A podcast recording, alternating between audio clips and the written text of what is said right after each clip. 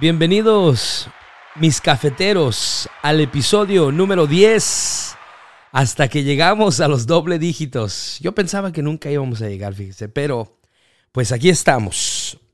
Y la verdad es de que estamos contentos. Parece que estamos en una montaña rusa de emociones, honestamente. Hay días que mucha gente escucha, hay días que no tanta gente escucha, pero pues la verdad es de que estamos bien gozosos de poder hacer la obra del Señor. Ya sabe, mis hermanos, si usted tiene a una persona que está en cualquier parte del mundo, que quiera escuchar este podcast o que usted piense que a lo mejor este podcast sería una buena bendición para ellos, mándeles el link, métase al Facebook, denos ahí un like, hágase nuestro amigo en Facebook. Thank God for Coffee Podcast. Búsquenos, únase al grupo. Hay que ah, llevar a cabo el buen mensaje de la palabra de Dios. Amén. Amén y amén. Estamos, pero como les digo, eh, siempre vemos que hay gente que nos está escuchando en diferentes partes y, y pues la verdad que nos da mucha alegría. Nos da muchísima alegría saber que se está llevando a cabo la obra. Un gran saludo a mi tía, mi tía Lorena y mi tío Juan. Dios los bendiga. Me habla mi tía el otro día y me dice, oye, necesito encontrar dónde están todos los episodios. Porque me falta el episodio número 12, me dijo el 2, no sé. Me falta, me dice, no lo he escuchado. y ahí ya le pude enseñar. Yo sé que los podcasts no es algo que especialmente en la comunidad hispana los conocemos mucho, pero yo siento que todo eso va a cambiar. Y honestamente eso es algo que yo en oración, yo le pedí al Señor y le dije, Señor, yo sé que tú estás obrando algo especial y yo quiero estar donde tú me quieras poner, Señor. Y la verdad, esto es lo que sentí. Podcast y sentí es enseñar la palabra de Dios y hacerlo de una manera fresca, hacerlo de una manera que, que sea fácil de entender, que sea accesible a cualquier persona. Y fíjese, nos están escuchando en muchas partes del mundo, muchas partes del mundo, Inglaterra, Alemania, África, a Guatemala, nos están escuchando de muchos diferentes lugares. Entonces, en los Estados Unidos, en diferentes estados, California, eh, en Delaware, en Colorado, un gran saludo, un gran abrazo a todos. Dios los bendiga grandemente.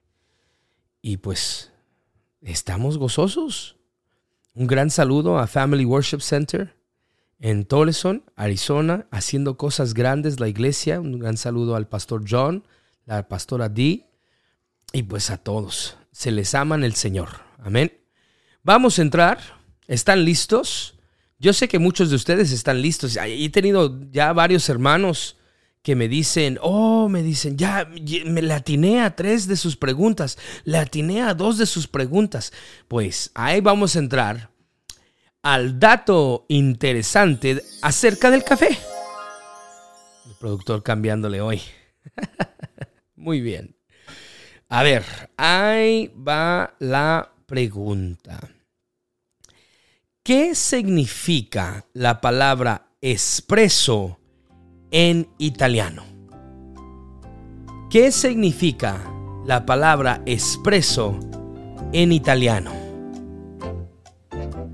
Si piensa que la palabra significa, significa rápido, está equivocado. La palabra expreso. Muy bien.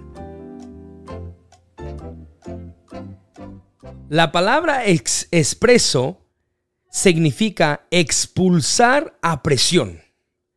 Expulsar a presión. Y fíjese, un, un dato que aprendí, que yo no sabía, es de que toma aproximadamente tres vasitos de, de, espresso para hacer el, el, equivalente a la cafeína de un vaso de café.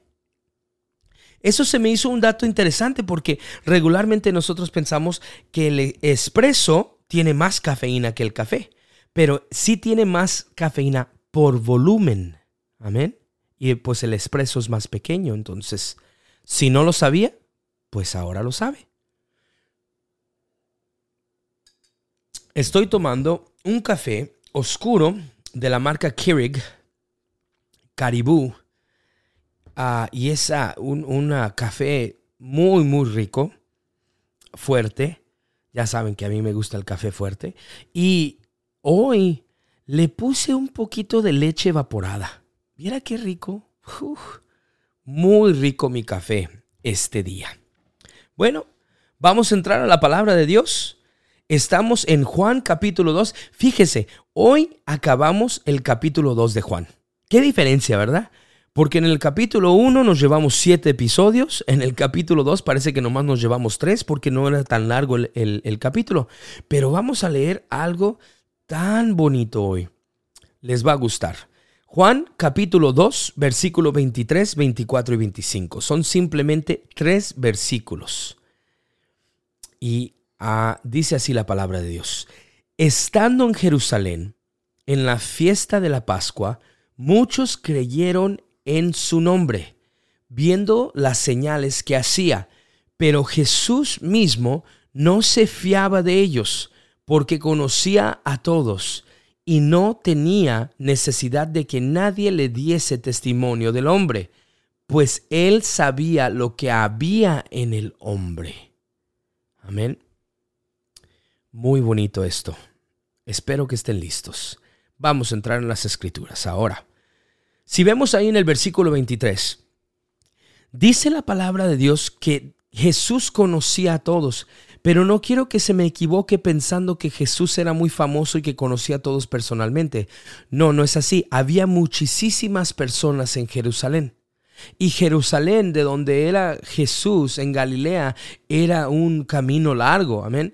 Entonces, cuando él llega a la fiesta de Pascua, no es que él conocía a todos personalmente, sino que la escritura dice que él conocía los corazones de los hombres. Y eso es algo muy, muy, muy, muy importante que usted y yo tenemos que entender hoy. Mire ahí versículo 23 dice, estando en Jerusalén la fiesta de la Pascua, muchos creyeron en su nombre, viendo las señales que hacía. Mire, vivimos en un día hoy donde mucha gente dice ser seguidores de Jesús. Vivimos en una era hoy donde muchas personas dicen que Jesús es Dios, amén, pero no lo dicen con sus acciones. No lo dicen con sus palabras, lo que sale de su boca. Amén. Déjeme decirle algo y le voy a hacer una confesión. Una confesión es mi simple opinión. Esto no está en la Biblia, pero de todos modos quiero compartírselo con usted. Hay algo que yo hacía cuando yo estaba, cuando yo no conocía al Señor. Yo hacía algo que ahora lo escucho en ciertas personas y por la verdad no me gusta, pero lo respeto, porque sé de dónde me ha sacado el Señor y sé de dónde vengo, amén. Pero yo antes decía siempre, ay, mi Diosito, ay, Diosito. Yo hablaba de Dios como que si era algo pequeñito, como que si estuviera hablando de un gatito. Y la verdad es de que Dios es un Dios todopoderoso. Jesucristo es la imagen visible del Dios invisible. Jesucristo es Dios encarnado en la tierra. Amén. Sí, le, llamamos el Hijo, amén. Es el Hijo porque nació de María, pero es Dios, Dios en la tierra. Y muchas veces nosotros decimos, ay, Diosito me va a ayudar, pensando como que nosotros somos más fuertes que Él como que si él fuera un tipo de angelito o un querubín pequeño. La Biblia habla de los querubines y los, y los, los menciona grandísimos y monstruosos casi, casi. Y ellos dicen, santo, santo, santo es el Señor. Entonces, es importante que usted y yo comprendamos que Dios no es un Dios pequeño. Dios es un Dios todopoderoso. Amén. Y cuando la Biblia dice aquí en el versículo 23 que creyeron en su nombre, creyeron en el nombre de Cristo por las obras que estaba obrando. Pero cuando Él, Jesús, conoce, la Biblia dice que conoce a todos los que estaban ahí, es que porque conocía las intenciones del corazón. Cuando la Biblia dice que Dios conoce el corazón del hombre, es que está diciendo la palabra de Dios que Él conoce sus intenciones, sus motivos, el por qué hace las cosas como las hace. Amén. Entonces, nosotros tenemos que comprender, amén, que Dios es omnisciente. Él conoce todas las cosas. Amén. Entonces, mire, Mire versículo 24, pero Jesús mismo no se fiaba de ellos. Jesús sabía que en Jerusalén en ese momento era tiempo de fiesta y pues él era, él era la novedad. La gente quería estar a su alrededor para ver qué iba a obrar, qué iba a hacer, pero nadie le importaba seguirle de todo corazón. Nadie le importaba ser discipulado por él. Amén. Entonces es importante que usted y yo comprendamos que nosotros no nomás creemos en Jesucristo porque nuestros padres nos lo enseñó. Nosotros no nomás creemos en Jesucristo porque pues somos miembros de una iglesia. Algo muy triste de decir es de que yo he, conocido de personas que han sido miembros de una iglesia por años y no conocen al Señor. Es triste. Es, es, triste decirlo de esa manera. Es como tener un automóvil, vamos a decir, usted tiene un Ferrari, ¿verdad? Ay, jole. Usted tiene un Ferrari, pero usted no sabe manejarlo. Y usted nomás lo tiene ahí estacionado en la cochera. Y no estoy diciendo que Dios es un genio para complacer deseos, no estoy diciendo eso, pero estamos hablando de una relación viva, activa, una relación fresca, una relación llena de paz y de gozo, una, una relación que va a guiar tus pasos y es una relación no con un hombre ni con una mujer, es una relación con Dios Todopoderoso. Amén. Entonces, nosotros tenemos que siempre estar alertas para entender que nuestros motivos para seguir a Dios no son para enriquecernos, no son para hacernos sentir bien solamente, no son para que, mira lo que diga la gente, es que el pastor Jaime es tan buen cristiano.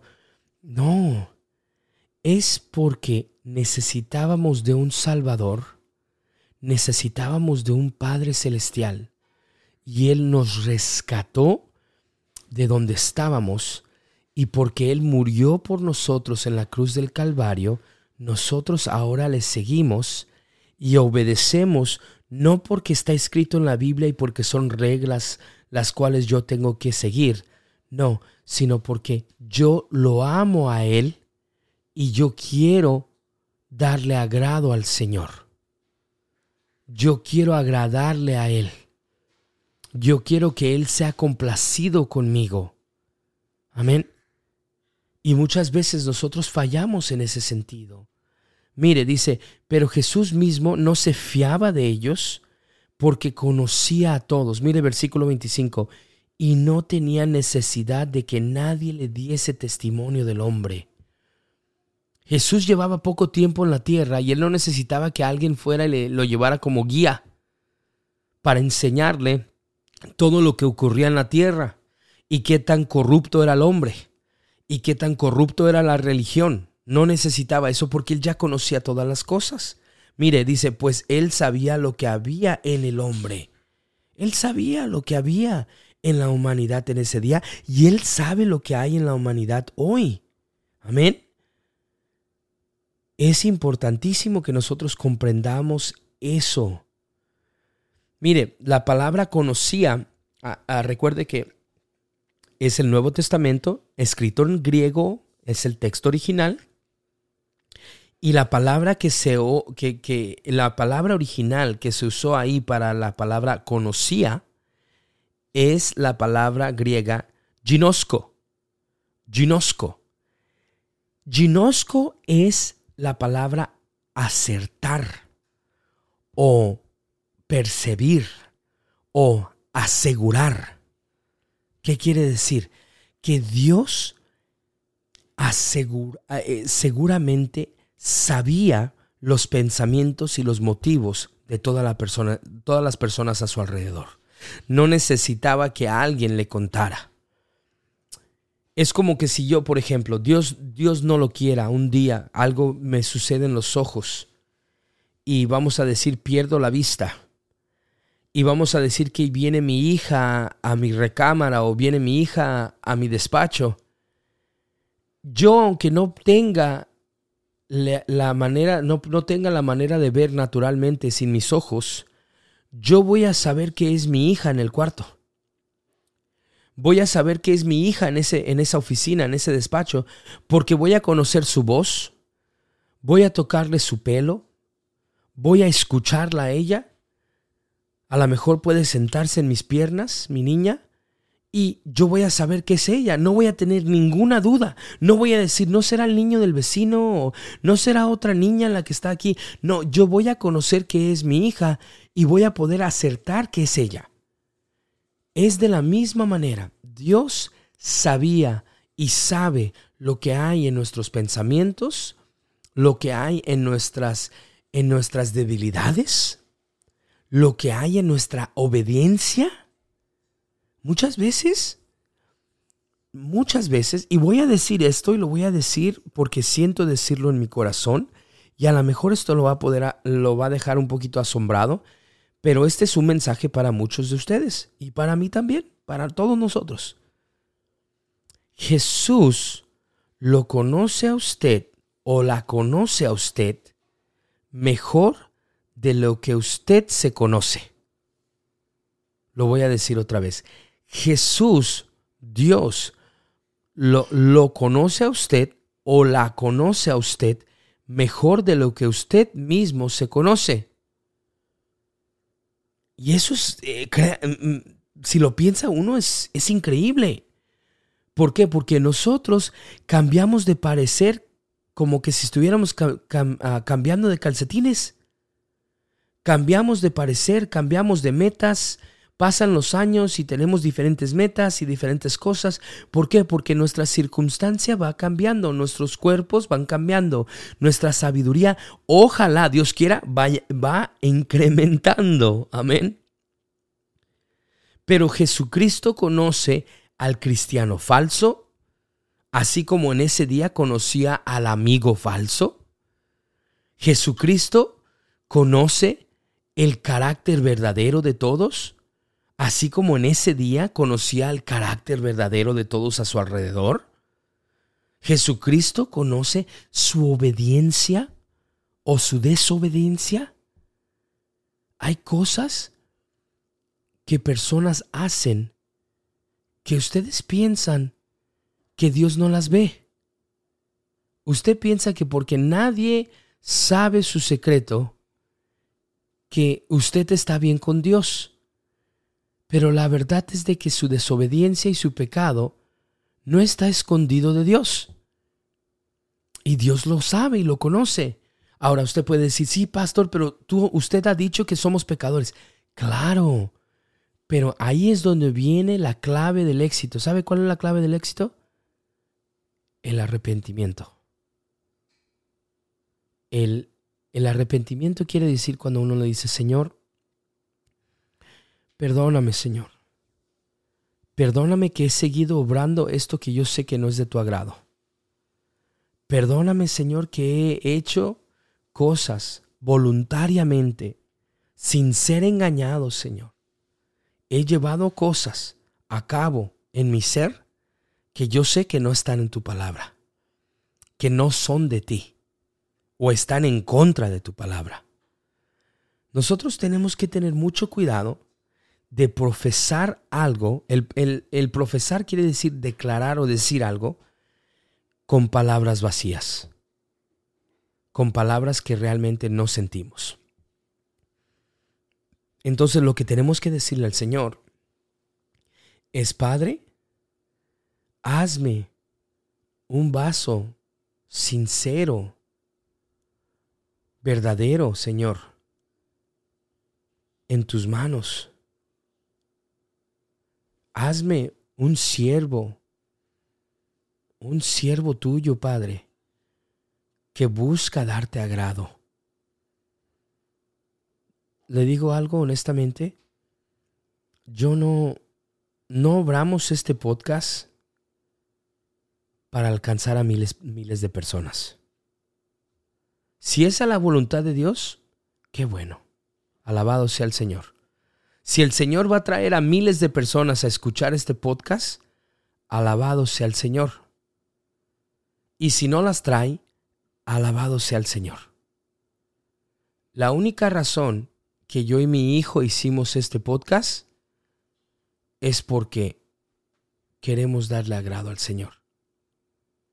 Y créame, yo le digo a muchas personas mucho tiempo, muchas veces les he dicho, mi objetivo en esta vida es de que el día que yo esté enfrente de Él en el cielo, yo conozca, porque Él va a conocer, Él sabe todas las cosas, Él sabe todo, Él lo va a saber. Desde el momento que, ah, hasta antes de que yo muera, Él ya lo va a saber. Pero yo quiero saber que cuando yo esté enfrente de Él postrado en el cielo, yo caminé mi caminar cristiano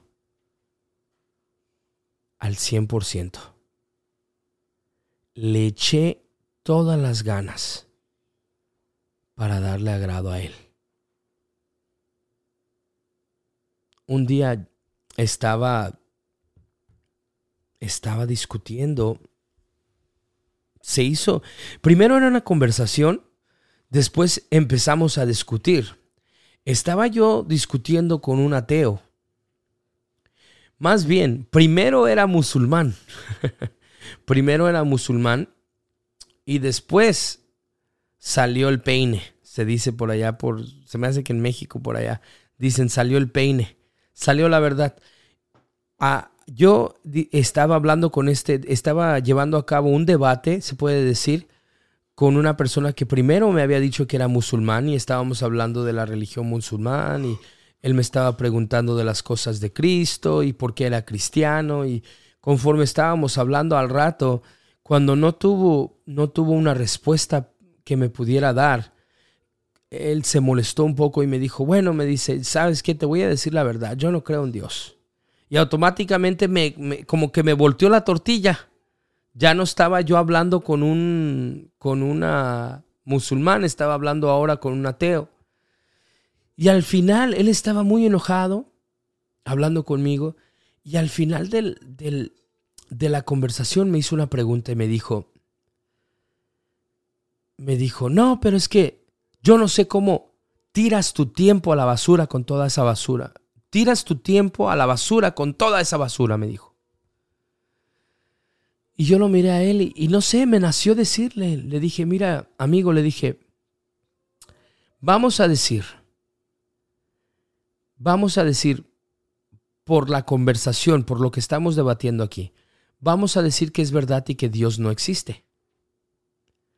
Vamos a decir que yo sigo haciendo la obra del Señor, estudio mi Biblia, predico, llevo a cabo una vida tratando de llevarla a cabo como Cristo, siguiendo a Cristo. Le dije, y vamos a decir que yo me muero. Y al morirme, no pasa nada, se apagan las luces y ya, se acabó el cuento. Le dije, ¿qué perdí? Y me dice, pues la verdad, nada. No, porque no me, no me voy a llevar nada del dinero conmigo. No me voy a llevar las casas, ni el carro, ni el trabajo. No me voy a llevar ni un, ni un diploma, ni, un, ni una carrera. Me voy a llevar conmigo nada. Le dije, ahora vamos a decir que tú sigues viviendo tu vida como la estás viviendo. Sigues negando que existe un Dios. Sigues negando que todo esto, lo que yo estoy haciendo, es basura y vamos a decir que tú te mueres mañana Y sí hay un Dios. Y hermanos, le dije eso, me miró a los ojos y me dijo unas palabras que nunca se me van a olvidar.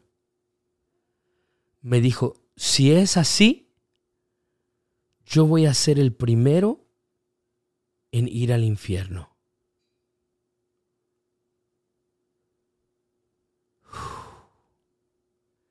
Créame hermano que sentí un escalofrío por todo mi cuerpo cuando dijo eso. Y lo único que le dije me llegó después del escalofrío, créalo o no. Y esto es algo muy curioso decir. Sentí la paz de Dios. Y va a decir usted, ¿la paz de Dios? Sí. Sentí la paz de Dios porque yo sabía que yo ya había terminado la tarea de mi conversación con Él. Porque la verdad es esta. La palabra de Dios dice que la, que, que la palabra de Dios nunca va a regresar vacía. Y lo triste es esto. No va a regresar vacía porque Dios usará esa misma palabra un día para juzgar a todo el mundo. Y eso dice la palabra de Dios. Que toda persona va a rendir cuentas por lo que habló, por lo que dijo y todo, toda palabra que haya salido de su boca. Y pues la verdad, nuestra esperanza está en Jesús. Nuestra esperanza está en Él. Gracias, hermanos, todos, por haber estado con nosotros en este episodio número 10 en el nombre de Cristo, que sean muchos más. Ponga su confianza en el Señor, sea sincero con Él, busque tener una relación activa con Él fresca y yo sé que Dios está obrando algo especial. Hasta la próxima, hermanos. Dios me los bendiga.